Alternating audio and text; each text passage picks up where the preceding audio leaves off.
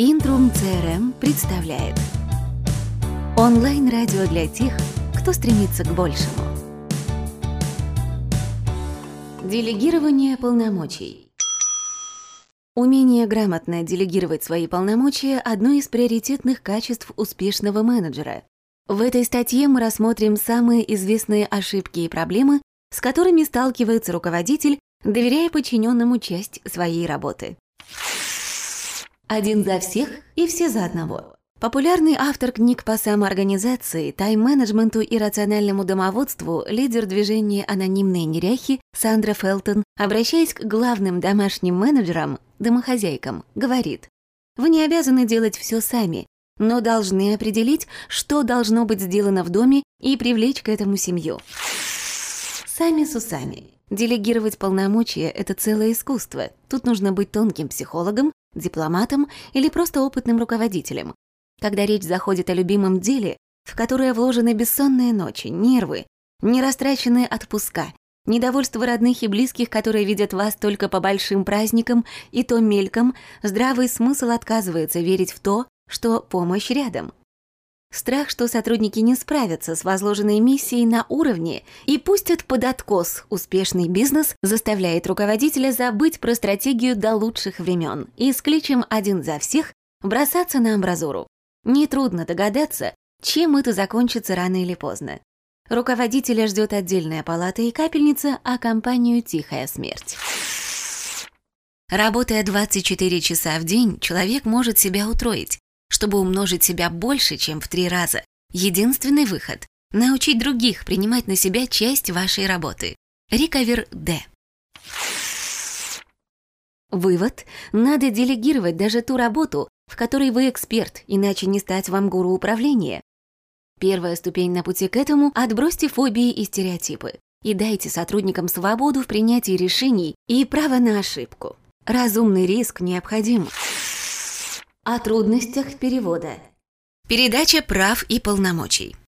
Он думает, если команда будет работать безупречно, возникнет вопрос, а нужен ли ей руководитель. Я им на время передам права, а они ко мне больше не вернутся. Сотрудники привыкнут к самостоятельности и перестанут ходить ко мне за разрешением. Я потеряю часть власти и авторитета. Заблуждение. Это как эстафета. Задача капитана команды – грамотно распределить игроков по этапам, учитывая возможности и потенциал каждого, и привести свою команду к победе. Здесь тот же принцип. Нежелание нагружать подчиненных. Почему бы не начать с себя? Вы Юлий Цезарь, чтобы успешно делать несколько дел одновременно. Никакой. Даже самый способный руководитель просто физически не в состоянии выполнить всю работу в одиночку. Воспринимайте делегирование как средство борьбы с рутинушкой. К тому же очень может быть, что вашим подчиненным уже надоело раскладывать пасьянцы и играть в маджонг, и они с радостью возьмутся за новые дела. Вдобавок, поставленные задачи будут стимулировать развитие и профессиональный рост сотрудников. Сотрудники недостаточно компетентны. Нежелание брать ответственность за работу, выполненную подчиненными без вмешательства босса. Вдруг они напортачат или что-то не доделают, а отвечать мне, Лучше уж я как-нибудь вечерком останусь и все сам. Или сделают не так, и все равно придется переделывать, тратить свое время. А вы проверяли? Дайте им проявить себя и свои способности.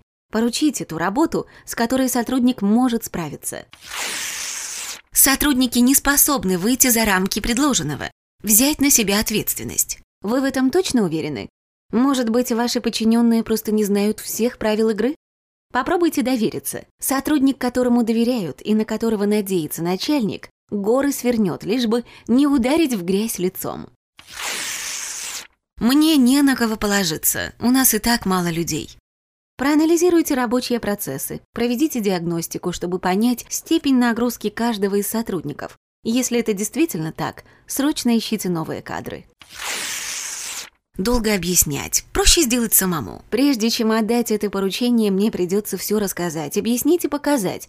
Напрашивается вопрос, зачем вам целый штат сотрудников? Не бойтесь обучать свой персонал. Делегирование полномочий может быть методом обучения подающих надежды сотрудников и формирования из них кадрового резерва. А если меня подсидят? Зачем учить на свою голову потенциального конкурента? При делегировании вы не теряете контроль. Научитесь доверять друг другу. Нет ничего парадоксального или противоестественного в том, что руководитель в каких-то узких областях слабее конкретного специалиста. Главная квалификация руководителя, в которой он должен быть на голову выше любого подчиненного, заключается в умении мобилизовать и координировать. Радости делегирования. Ты можешь делать все, что угодно, но ты не успеешь сделать все. Расставляй приоритеты. Дэвид Аллен. Итак, если вы уже на грани, а в воспаленном мозгу все чаще всплывают фразы типа «О боже, все пропало, я не успеваю», «Надоело все делать самому», «Не хочу, не буду, пусть это сделает Вася, у него лучше получится», «Пора делегировать». Но делать это нужно с умом, а не просто скидывать балласт. Генерируя новые задачи, в голове должен быть собран пазл из критериев, по которым их можно раздавать. Опыт сотрудника, как говорится, каждому по способностям. Не стоит поручать курьеру составление годового отчета. Его загруженность на данный момент. Квалификация сотрудника с учетом поставленной задачи. Если человек может выполнить 70% задачи, ему можно поручить ее целиком.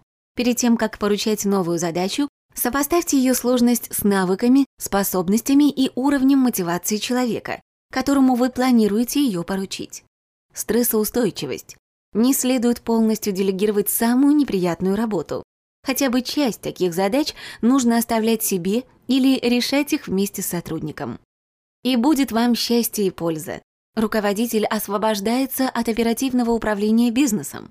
Отдал работу подчиненному, освободил себе время на то, что раньше осваивать было некогда. Мотивация сотрудников повышена в разы. Компания быстро реагирует на любые перемены, даже самые незначительные.